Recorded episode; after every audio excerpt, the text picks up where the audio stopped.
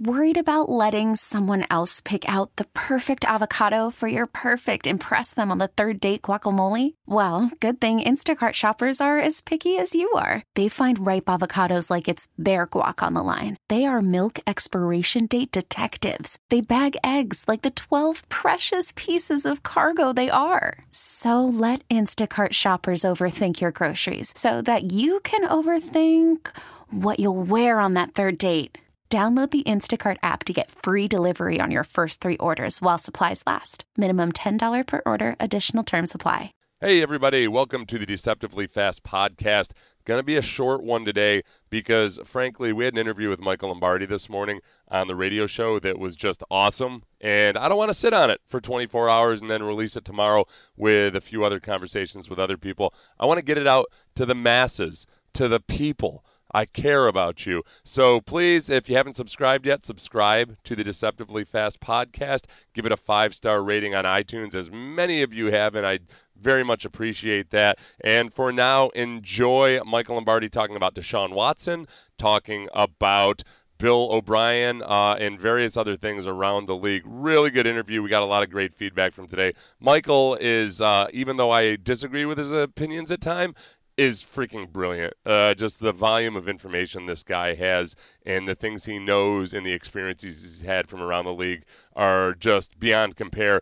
If you buy his book, Gridiron Genius, you'll very much enjoy it. If you're looking for some football reading, it's got stories about Al Davis, Bill Parcells, a whole bunch of Bill Belichick, and it's just a highly and well-curated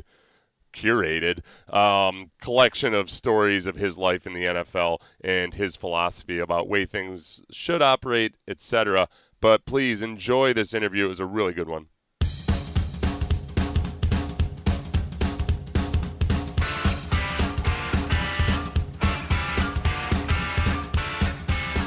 And we are joined now by Michael Lombardi from The Ringer, a longtime NFL executive and author of the book Gridiron Genius that I'm working my way through. Michael, I'm enjoying this book tremendously, and there's 20 different things I'd want to talk about, but I think we do have to talk about Deshaun Watson, obviously, at some point in this interview. I'm reading the part about Al Davis and what he looked for and the traits in his players. And one of the big things was, how did you do versus big-time competition in college? So I'm trying to figure out exactly what Al Davis would have thought of Deshaun Watson, because he's not prototypical in terms of size and whatnot, but he did his best versus the best competition. And dominated. I mean, what Al would have loved about Deshaun was the day he was in high school as a freshman, he became the starting quarterback at his high school. And it wasn't a podunk high school. It wasn't where they were playing 8-man football. It was a legitimate Georgia high school big-time program. And then the minute he goes to Clemson, he starts as a freshman there. And that's a big-time program. And so – to me, the pedigree of who Deshaun Watson was as a young man would have spurred Al's interest. His ability to throw the ball deep down the field like the throw to Will Fuller. You know, interceptions for Al were never what he was concerned with. He was concerned with getting the ball vertically down the field. I think Al would have really liked Deshaun and his ability to make plays and his style of play. Now, I thought Deshaun played way better week two from week one. Much more accurate, had better control of the football. You know, the Texans just shoot themselves in the foot. I mean, they just get too many first and 10, first and 20s, first and 15s. They have too many stupid penalties on drives. They don't take care of the details. And really, that was a game that was there for the taking, and they just let slip away. Michael, one of the things I wonder about is, and you can tell me if I'm crazy on this, I'm going to lay out a specific sequence from the game on Sunday. This is when it was a tie game, 17-all. The Texans complete a nice pass from Deshaun to Bruce Ellington, get down to the Tennessee 38-yard line. This is what they do. They go screen to Will Fuller. They go screen to Hopkins. Then they do a deep pass when Deshaun's under pressure, incomplete pass. They have to punt, and it was a bad net punt. My issue with that is sometimes I feel like the coaching staff here, maybe the quarterback too, they don't look at these games holistically. The Texans ran the ball really well on Sunday. And to me, when you get the ball to the 38-yard line, it's a tie game. You want to mix in a run in that spot. I almost worry they're trying to call the perfect play against the perfect defense, and instead they end up going tunnel screen, pass. What do you think about that sequence of plays and just like the philosophy that goes into it? I think this. I think, you know, to me, there's always a point in the game where you got to win the game. And I think that comes from the head coach. At some point, you know, somebody's in the headset saying, hey, we're going to win the game right here. So every call's got to be important. We're in four-down territory. You know, and sometimes on these bubble screens, and I'm not in Houston, I don't know how they set it up, but sometimes those are at-the-line calls. You know, Billy might have called a run at the line, and based on the front, they just threw the bubble because they thought it was going to be a better situation. And so it's hard to predict if that was actually came from the sideline or if it wasn't just a check. Look, to me, that really was bad. And when you did it on first down, you had to try to get something because I'm telling you, I think they would have gone for it on fourth down. It would have been close.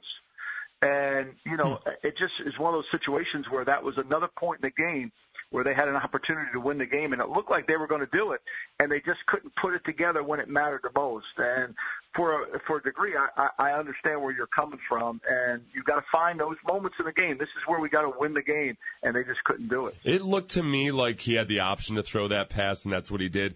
But in other parts of the game, I can't remember in this game Deshaun pulling the ball and running on a zone read once, where it looked like every time he handed the ball off, that was a called run and that was it. Because there were times where he had the opening where if it was an option, he could have taken it. Do you think they're just being careful with him at this point? I do. I think they are, but I think they have to realize that, look, his threat of the run is just as dangerous as his run itself, right? And so that's what opens up everything else. And so, you know, when you do that, it forces you – look, when you have a quarterback with Deshaun Watson's talent, you can't play two deep man under on third down because he'll scramble for the first down unless you really rush perfectly. You can't really play certain coverages, and so you've got to take advantage of it. And I thought they did a giant step forward last week offensively. I know they didn't score enough points that didn't win the game, but the offense looked much better. Look, they're managing a bad line. Let's face it, the offensive line is going to have to improve greatly to go on the road and play well. And so that's going to be the issue. And Watson played better. This is a huge week this week because the Giants come in and they got to be able to move the ball on the Giants, control. If Olivier Vernon plays, they're going to have to handle him because he can disrupt the game. Jadeveon Clowney didn't play for the Texans this past Sunday, yet he still had an impact on the game with an unsportsmanlike conduct penalty. He's going into a unique contract situation where it's uncertain what the Texans will do, if they'll franchise him or give him a long-term extension this offseason. But I ask you this, Mike, how would Bill Belichick have handled the situation where an inactive player is getting flagged for a 15-yard penalty? Inactive players wouldn't be on the sideline in New England. That's an easy question. They have their own. They go up to the box up there. They're not there on the sideline. Nobody's on the sideline in New England that doesn't have an impact on the game. That's why New England's sideline looks like, you know, there's nobody on it. You know, you look at some of these team sidelines. I mean, it looks like they're selling tickets to get down there. You know, so you know, like nobody's on the sideline in New England that doesn't have an impact, that doesn't have a role in the game. You know, so you're just not down there observing. And if there's a player down there, it's because he's down there for a reason. And you know, everything in New England is the details are covered, and so that nothing's left to chance. Speaking of New England, you have a lot of experience with Bill Belichick and the New England Patriots. You worked for the Patriots, and then you were also with the Browns when Josh Gordon was his most productive in his stay there. I hate to bring this up because I feel like people are insulting Randy Moss by even bringing his name up in the same conversation as Josh Gordon, but at the very core, like, not football skills or anything else. Like, and aside from the addiction issues, what's the difference between Randy Moss and Josh Gordon? Oh, I think it starts with the love of the game, right? I mean, Randy Moss loved football. Randy Moss was smart about football. Randy Moss could tell you things that were going on in the field. And Belichick would be the first to admit to you that Randy Moss taught him a lot about the deep passing game, about what happens 20 yards past once the play starts to evolve and what can happen and how to attack coverages and that kind of thing. Josh isn't that kind of player. Josh is really, really talented. Josh is God-gifted, and he's made the most of his gifts, but he hasn't capitalized on them. He's really cheated himself out of a lot of earning power and a lot of rewards because of the addiction issues and not being able to get his life off the field, which to me is the most important part of this whole saga because football is not always going to be there. And so he's got to get his life in order, and that's been a struggle. At Baylor, it was a struggle. At Utah, it was a struggle. In Cleveland, it's been a 6-year struggle.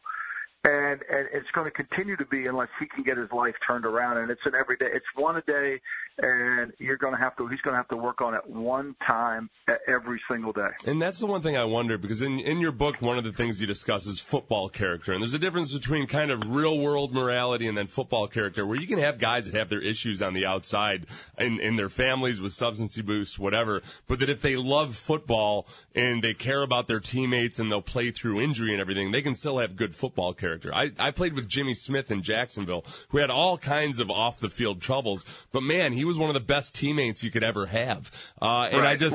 I'm pessimistic that Josh Gordon is going to be that guy that can fight through it. Me too, Seth. I just haven't seen him be able to fight through anything. Mental toughness has not been Josh's strong suit. And I say that respectfully and hoping that I'm wrong. But I wrote about it for The Athletic. I just don't see this. You know, there's things like he has a clothing line. Like Josh Gordon has so many things that he has to get in order before the clothing line really should take off. I mean, the priorities are not in order. Was Pittsburgh always this much of a mess and no one knew about it? Because this year, between Antonio Brown, Le'Veon Bell, the offensive lineman, Mike Tomlin just does not seem to have control over a lot. You know, I've always viewed Pittsburgh, and I think Mike Tomlin's a really good motivator. I think Mike Tomlin, if you want to give a speech and you want to get them all rallied up, you bring in Mike Tomlin, you're going to get it done. I think Mike Tomlin's press conferences are worth watching every day. That being said, I think there's a lot of details in the game that never get covered. And I think you see it. Look, they have over 200 yards of penalties already this season. You know, there's a fine-tuning. There's a style of play that you have to play, and they haven't been able to do it. They haven't been able to maintain it. And I think that's been the core issue. I think Terry Bradshaw has been very critical of Mike Tomlin and talked about it. And to a degree, there's some element that Terry's right. But I think in the NFL, there's not a lot of great coaches. And so what you have is you have to surround yourself with what your weaknesses are. And I think right now the change of offensive coordinators has affected them a little bit. You know, they get behind. Defensively, they're not anywhere near close where they need to be on defense. I mean, they ran Dick LeBeau out of there, and they haven't quite been the same team defensively. They're a soft zone team. They don't reroute receivers. They don't rush the passer with consistency, even though last year they led the league in sacks. But I think this year's a struggle to begin with. Why did they run Dick LeBeau out of there? I still don't understand that. Was it time? I still don't get this. Was it just time for Dick? I think what's happened to that system, the Dick LeBeau system, and God, it was great. You know, it revolutionized football in the early 90s. But it's not there anymore. You got to be able to play man. And you got to be able to play man to get off the field, and you got to be able to find ways to attack the passer, and the versatility of that defense didn't allow it. Mm-hmm. And so I think that's really why. I think they wanted a change, and Mike's a defensive coach, and so Mike kind of wanted a hybrid of LeBeau's and his Tampa 2 stuff. Now, Tampa 2 doesn't work either if you don't have a three technique that can dominate. I mean, if you don't have a right end that can dominate. The Tampa 2 scheme is built on the front. This is what most people don't understand. It's the front that gets quarterbacks. It isn't the coverage. Because, you know, when we were kids playing in the backyard and you counted the 5 Mississippi, guys could get open. If you counted the 3 Mississippi, nobody got open, right? So, you know, it's the same thing in football. If you can block them, you're going to get guys open. If you can't block them, nobody's going to get open. Now, this week, the New York Giants, they don't have to get blocked as much because Esau's going to get the ball in his hands as soon as possible. Michael, when I look at the Giants, I am just astounded. Michael Lombardi, The Ringer, The Athletic, joining us on Mad Radio. I am baffled as to how this organization decided to pass on Sam Darnold and Josh Rosen and everybody else to draft a running back in Saquon Barkley. I just find that to be complete organizational malpractice, and I feel like maybe other than Cleveland, I actually like Baker Mayfield. I think the Giants long-term might be in a terrible situation because they had the chance to totally rectify what their scenario in the offseason, and I don't know how they reached the decision to draft Saquon Barkley, even though I think he's a tremendous player. I think this, they live in denial, right? They're 33-50 over the last 5 years. They're 3-16 in the last 19 games, right?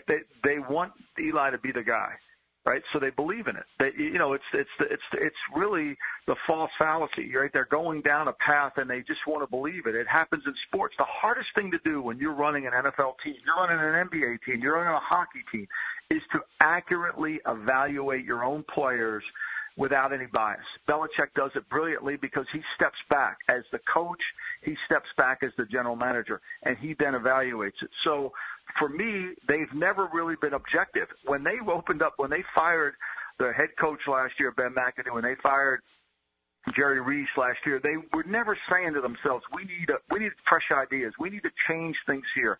They wanted more of the same. So they brought in Ernie Accorsi, and Ernie Accorsi brought in Dave Gettleman. It was all incestuous within their own. They promoted Kevin Abrams. This is what they wanted to do. They wanted people to talk about Eli was still a good player. So they draft Barkley. Okay, great. You draft Barkley. They've run the ball 20 times on first down this year. 11 of those runs have been for 2 yards or less. What has Barkley been? What can a running back do for a team to score points? They can't. The two best running backs in football were probably on the field the other night, right? And there was 20 points scored by one team and 13 scored by the other. Running backs don't generate points. The passing game generates points. And with Eli, they haven't been able to throw the ball down the field because Eli refuses to hold the ball for more than any time to throw it down the field. It's been going on. And if you look at the metrics of Eli over the last 5 years, his numbers have been staggeringly going down. The Giants just choose to ignore it. Nobody wants to stand up and say, this is wrong. I mean, there was an article in the Daily News last week about how Eli was done, and the next day there's an article in the New York Post that, you know, the Giants are cheating Eli. I mean, there's a campaign that's going on here, right? There's a marketing campaign. People have their own agendas, and the real agenda here is watch the tape. Watch the game. Take it out. You're a pro. Watch the tape. Eli hasn't been able to make throws in 3 to 4 years. He underthrows every deep throw. You got this week the most important thing the Houston Texans have to do, this is paramount, is play the underthrown ball on deep. If you don't turn around, they're going to get pass interference penalties down the field. You got to play the underthrow because Eli is going to underthrow most throws.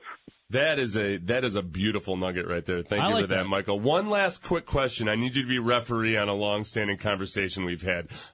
Is Mike Vrabel on the Belichick coaching tree? Not really, no. Yeah, okay. That's what he never actually coached for Bill Belichick. So what does he really know? He played there. There's nothing that there's nothing that I've seen from Mike that would reminisce the Patriot program. Look, one thing about the Patriot program, I think if you read the book, you know that's the Patriot program. I'm not sure all the guys that have been in the Patriot program really could write a book because they've never seen the origins of the program. You can't just begin to start it. It's like you and I, you know, like we have this great idea. Let's go take Emeril Lagasse's recipes offline, and we'll go open up a restaurant here in Houston, and we'll cook. We can't cook it all the same way he does, right? Right? We can steal his recipes, but we can't cook it that way. It's a beautiful point because I feel like that's the one thing you see when a lot of Belichick proteges go off, and I think O'Brien did it to a certain degree here. O'Brien's very much his own guy, but I think there's a tendency to think like, hey, I'm going to go rebuild Rome in all its glory in year one, and it's just impossible to do that because of everything you had to lay from the beginning there. Yeah, exactly, and you got to create the culture, and you got to maintain the culture every single day. Look, I think the Texans they got to nail some things down, and it starts this week. And they can't let Blaine Gabbert drive the ball down the field on them, or give up a bubble screen to Corey Davis and not tackle them. I mean, this is things they can't allow to happen. And when you play a bad offense like that, you get beat in the special teams. Nobody covers the guy out there on the wing. I mean, those are just shooting yourself in the foot. The Texans have no one to blame than themselves. And here's the number one thing. If you want to know the Patriot way, I know this is going to sound ridiculously easy, but the Patriots way starts and ends with this. We're first going to avoid losing before we win. We're going to avoid losing before we win. And what happened on Sunday for the Texans was they never avoided losing. Awesome stuff. Michael Lombardi from The Ringer, also author of the book Gridiron Genius. It's an awesome book. A lot of times you get nervous when somebody you know writes a book because you're like, oh, what am I going to say about it if I don't like it? This is a very good book, and it's a very good read. If you're a fan of football, if you're a football coach, if you're building an organization, your business, very good book. Michael, best of luck with the rest of your book tour. Thanks, man. Thank you. Okay, picture this. It's Friday afternoon when a thought hits you. I can waste another weekend doing the same old whatever, or I can conquer it. I can hop into my all-new Hyundai Santa Fe and hit the road. Any road. The steeper, the better. Because my all-new Santa Fe is available with H-Track all-wheel drive, so I can hit the trail without a worry in the world. Heck, with 3 rows and best-in-class rear cargo space, I can pack the whole family in with all our gear. We've got available dual wireless charging for our phones, so we'll never lose touch with civilization, and we won't lose touch with the primordial power of Mother Earth. So which is it? Waste the weekend or do something a little more epic and conquer it in the all-new Hyundai Santa Fe. Visit HyundaiUSA.com or call 562-314-4603 for more details. Hyundai, there's joy in every journey.